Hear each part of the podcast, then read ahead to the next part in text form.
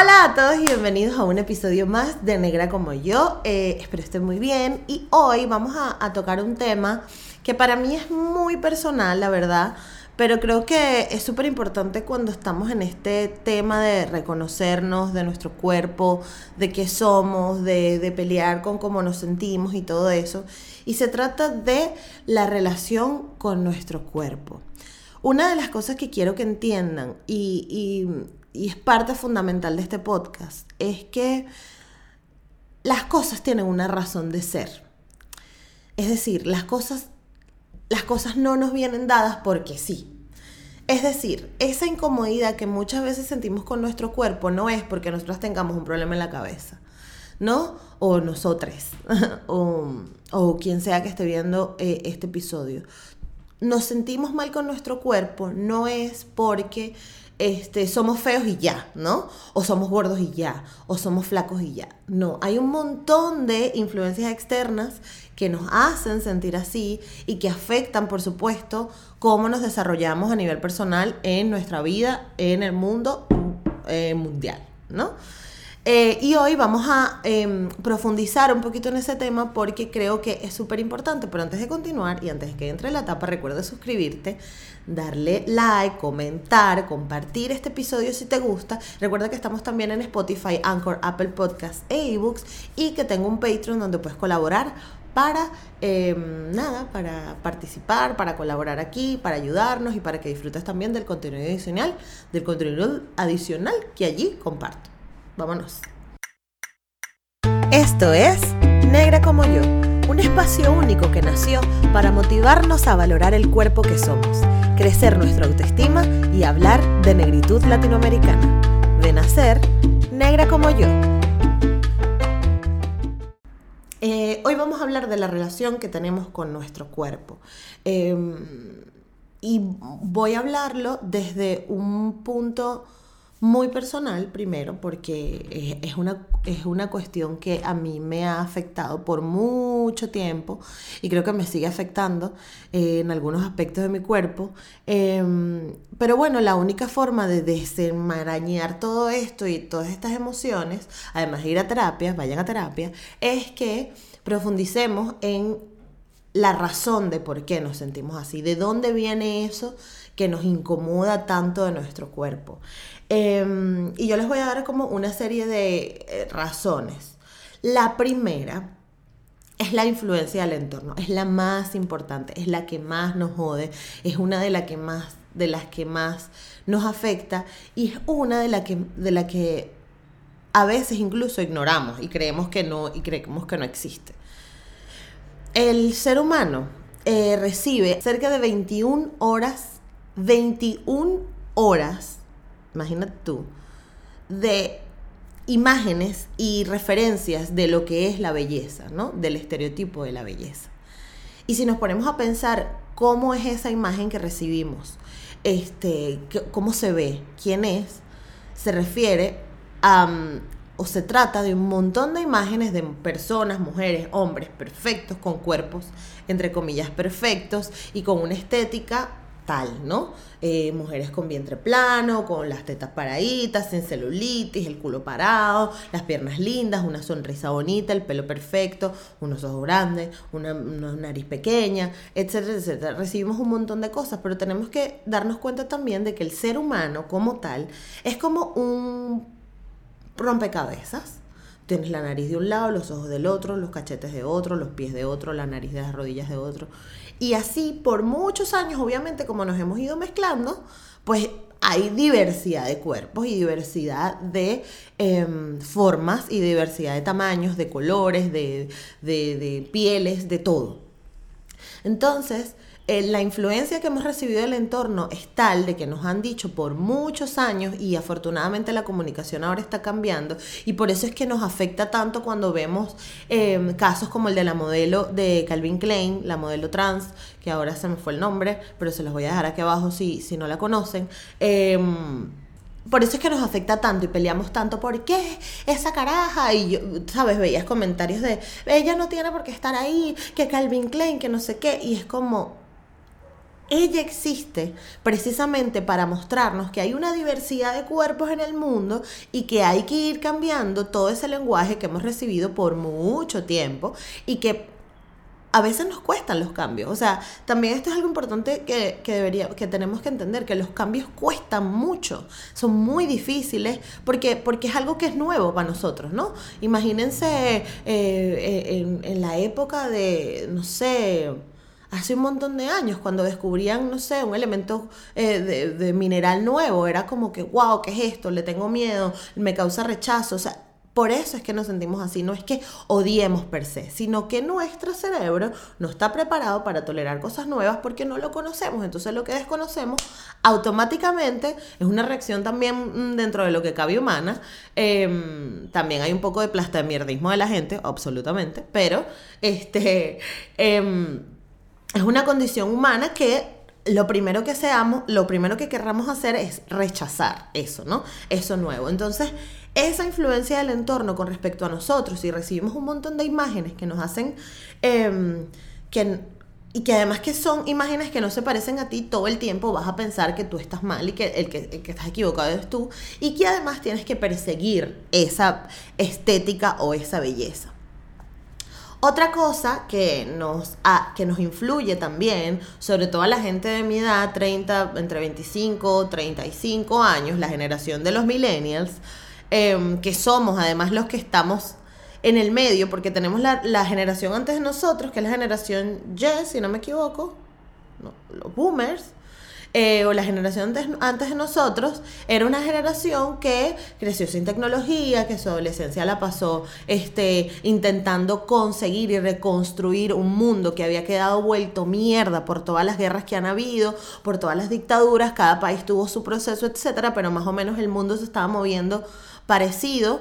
Em, la geopolítica en general estaba como vuelta loca y la generación de nuestros padres fue una generación que le tocó trabajar, echarle bola, salir adelante. Entonces nosotros recibimos esa influencia, ¿no? Recibimos esa influencia tú tienes que ser el mejor, tú tienes que ser el primero, tú tienes que tener una carrera, tú tienes que, que em, estudiar. ¿Y qué pasó? Que se atravesó el Internet y el Internet nos mostró un mundo allá afuera que no conocíamos y nos hizo interconectar y nos hizo darnos cuenta que Además, todas estas nuevas estrategias de negocio, como por ejemplo yo ahora que tengo un podcast que lo puedo hacer desde la comodidad de mi casa, en pijama, con pantuflas, como estoy ahora, este, y, y eh, eso piensen que si tú vienes recibiendo un mensaje cuando estás pequeño de tienes que ser el mejor, tienes que ser el primero, tienes que estudiar, tienes que tener una carrera, cuidado con el SIDA, cuidado con las cosas, las drogas, no sé qué, ta, ta, ta. Además que la generación de los 90, o sea, los que crecimos en los 90 también, era como una época de bullicio, el punk, de no, no me gusta el sistema en el que estoy creciendo, tal, no sé qué, y luego, ¡pum!, llega el internet que es como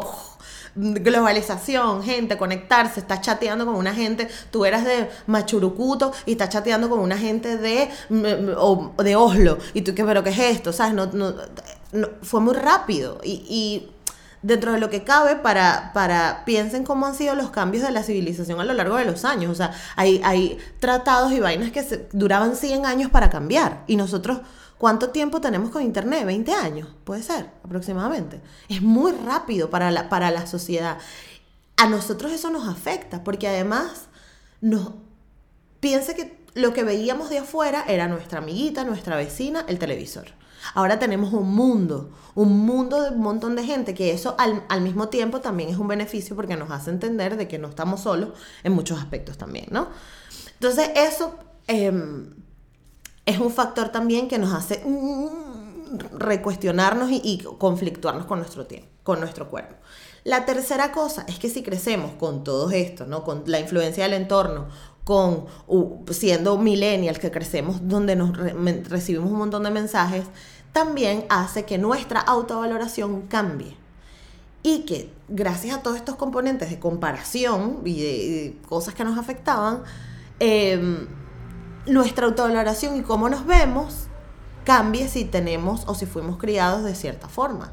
eh, si nuestros padres, por ejemplo, era eran personas que eran muy estrictos, que no nos destacaban las cosas que hacíamos bien, que no nos daban refuerzos positivos, eso afecta a nuestra autovaloración. Y por el otro lado, si tenemos padres que más bien nos hacen creer que somos lo máximo, que eres la, la maravilla, que no existe nadie como tú, también eso hace que tengas un choque. ¿Por qué? Porque eh, piensa que, que, que, tú pases toda la vida creyendo que eres el mejor y cuando sales a la calle te das cuenta de que no eres nada, eso afecta. Entonces nuestra autovaloración cambia mucho. Em, y esto es muy importante que lo tomen en cuenta y por eso siempre les digo que vayan a terapia, eh, porque además ahí lo pueden profundizar más, pero cuando nos damos cuenta cómo, no, por eso es que siempre todos los psicólogos está ese cliché de cómo es la relación con tus padres o cómo es la relación, es que es fundamental, es fundamental, o sea, sin eso puede salir al mundo una persona o otra completamente diferente según la relación que tengas con tus padres. Entonces, algo que es muy importante si estás intentando como mejorar esta relación con tu cuerpo y tal, además de ir a terapia, es que pienses y te pongas a pensar cuáles fueron los estímulos que recibías cuando estabas creciendo, porque de eso dependerá tu relación con el mundo.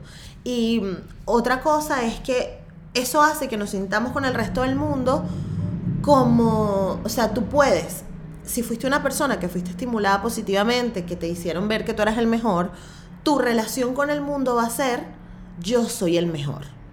Hasta que puede que pase o no, tengas episodios donde mm, te des cuenta de que no lo eres o te sigas encontrando con gente que siga reforzando ese aspecto de ti. Eh, y una de las cosas que tenemos que tomar en cuenta cuando estamos pensando en la relación con nuestro cuerpo es cómo nos afecta esto. ¿Por qué es tan peligroso no sentarnos a pensar cómo, cómo es la relación con nuestro cuerpo? Porque de ahí se desatan un montón de consecuencias que yo incluso hablaba en este podcast. Tienen un montón de episodios donde lo pueden ver. El episodio del amor propio, este, el episodio con Mara Jiménez, que es uno de los primeros. Es cómo tratamos a nuestro cuerpo. Es decir, nos ejercitamos demasiado, cómo estamos comiendo, qué comemos, esa alimentación es buena o no. Mm, eh, eh, eh, nos preocupa ejercitar nuestro cuerpo o no. Em, no sé, qué tan perezosos somos. Nos bañamos, no nos bañamos. Todas estas cosas, todo esto que les dije antes nos afecta ahora, a día de hoy, en la relación que tengamos con nuestro cuerpo. alguien que quiera someterse a muchas cirugías plásticas, por ejemplo, no está bien eso no es algo que esté bien, porque significa que constantemente quieres cambiar algo de ti que no te gusta. No estoy diciendo que una cirugía em, eh, plástica que de repente quieras corregir algo que realmente te afecta, sí, pero que lo conviertas en una rutina, que todas las semanas tengas que ponerte botox, que tengas que tener la última pestaña, la última ceja, eso o sea, hay niveles, hay niveles y eso son cosas que te puede decir tu terapeuta, pero que te las estoy diciendo para que, lo, para que mm, te vayas con alguito. O cómo nos estamos alimentando. Eh, qué alimentos mm, comemos. Porque yo no estoy diciendo que no te puedas comer un perro caliente, pero comerse ocho perros calientes no está bien tampoco. No, es que no te puedas comer una Oreo, o que de repente un día te comas un paquete de Oreos en una sentada, pero no que todas las semanas te comas un paquete de Oreos en una sentada. Em, entonces, esto de, de, de mm, jorungar y revisar hacia adentro de la relación con nuestro cuerpo hace que respondamos de manera distinta a el entorno y eso hace que nos afecte a, nivel, a nivel personal. Mm, una de las cosas que yo he encontrado y, porque, porque no me gusta hablar de, de, algo, ¿no? Como que sin aportar una solución o cómo puedo mejorarlo.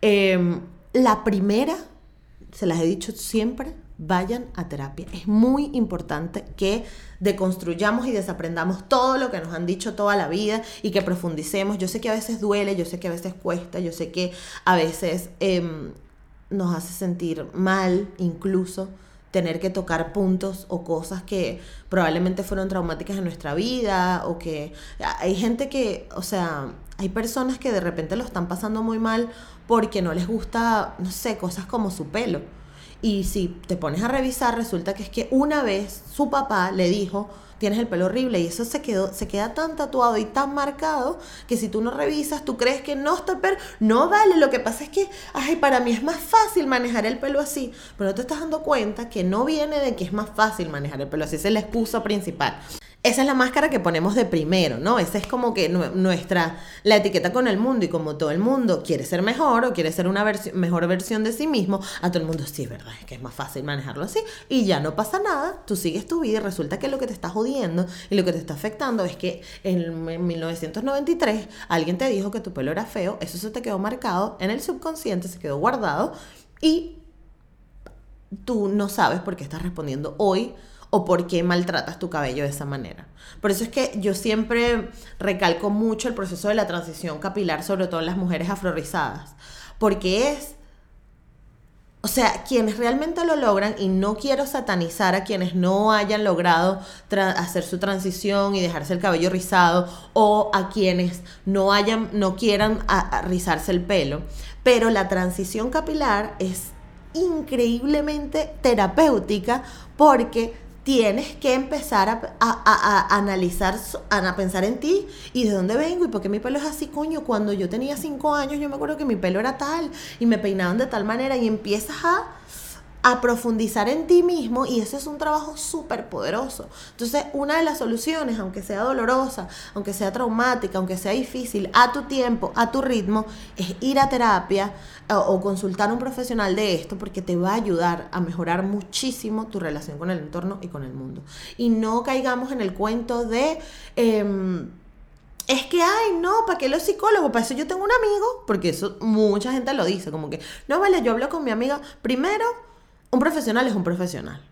Y dentro del gremio de los profesionales también hay gente muy poco profesional, así que tienes que ver, mm, asegurarte de que el terapeuta sea bueno o que tenga buenas referencias. Pero más allá de eso, tienes que saber que así como te partes un tobillo y vas al traumatólogo, porque no hay nadie que te pueda arreglar el, trauma, el, pie, o sea, tú no vas, tú no te partes un pie y vas y dices, ay no, mi amigo me lo arregla porque él sabe, no, tú vas al traumatólogo porque es un doctor y es un profesional en huesos. Y si te duele el corazón, tú vas al cardiólogo porque es un profesional de corazón. Pues los psicólogos y los psiquiatras son profesionales de la mente. Y si hay cosas que están afectando tu psiquis y tu mente, tienes que ir con un profesional de eso. De, ese, em, de esa parte de tu cuerpo. Em, otra cosa muy importante, y estos ya son consejos míos de cosas que me han servido a mí, es revisa qué consumes. Revisa tu consumo. Esto es súper, súper, súper importante. Porque a veces estamos, es que tengo un caucho, es que tengo un caucho, es que tengo un caucho. Y te das cuenta que las 700 personas que sigues en Instagram son flacas todas. Obviamente te vas a sentir mal con tu cuerpo, porque coño, marica, si estás todo el día viendo gente flaca, flaca, flaca, flaca, flaca. Empieza a revisar mm, qué consumes, cómo, qué programas ves, qué mensajes estás recibiendo. Eso es súper importante porque te hace mucho Em, entender eh, la perspectiva. Yo he conocido gente que me, dijo en un punto, mira, yo tuve que dejarse de seguir a tal persona porque ya me estaba afectando psicológicamente. Y tener la fortaleza de entender eso, de reconocer eso es súper importante, pero no todos llegamos aquí. Y aquí estoy yo para recordártelo. Em, otra cosa que a mí me ha funcionado muchísimo es meditar. Em, la meditación es una manera que tenemos de como, imagínate una olla de presión, ¿no? Que una olla de presión es que tiene un montón de gas, agua dentro y lo que hace es que este calor cocine la comida más rápido.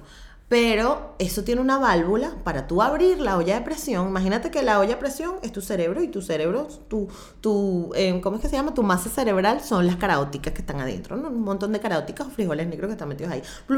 tus pensamientos, un montón de vainas, complejos, em, rechazo, eh, las cosas que te afectan, están todos metidos ahí en esa olla de presión. La meditación es como que tú abras la válvula de la olla de presión y saques todo lo que está en tu cabeza, que está afectándote, y lo relajes y le digas a tu mente, cálmate un momento, vamos a pensar en otra mierda. No hace falta en que estés pensando todo el día en si em, tienes la ceja o no tienes la ceja, o si te hiciste el balayaje o si no te hiciste el balayaje. Entonces la meditación ayuda mucho a eso. Tuve una forma muy criolla de explicar cómo funciona la meditación, pero es tal cual, es quitarle la presión a tu cabeza a través de una serie de ejercicios que te hacen Em, abrir, o sea, relajar tu mente a tal punto de que no piensas en nada. Y cuando te das cuenta, ese ejercicio, muchas veces al día, muchas veces a la semana, repetidas veces, lo que haces es que aprendas a vivir en el presente y a tener una mente más enfocada en lo que estás viviendo hoy, porque hay muchas cosas que no podemos solucionar del futuro, hay muchas cosas que no podemos em, arreglar ahora. Entonces no vale la pena que estés todo el día dándole vueltas a algo. Entonces el mindfulness y la meditación sirven para eso.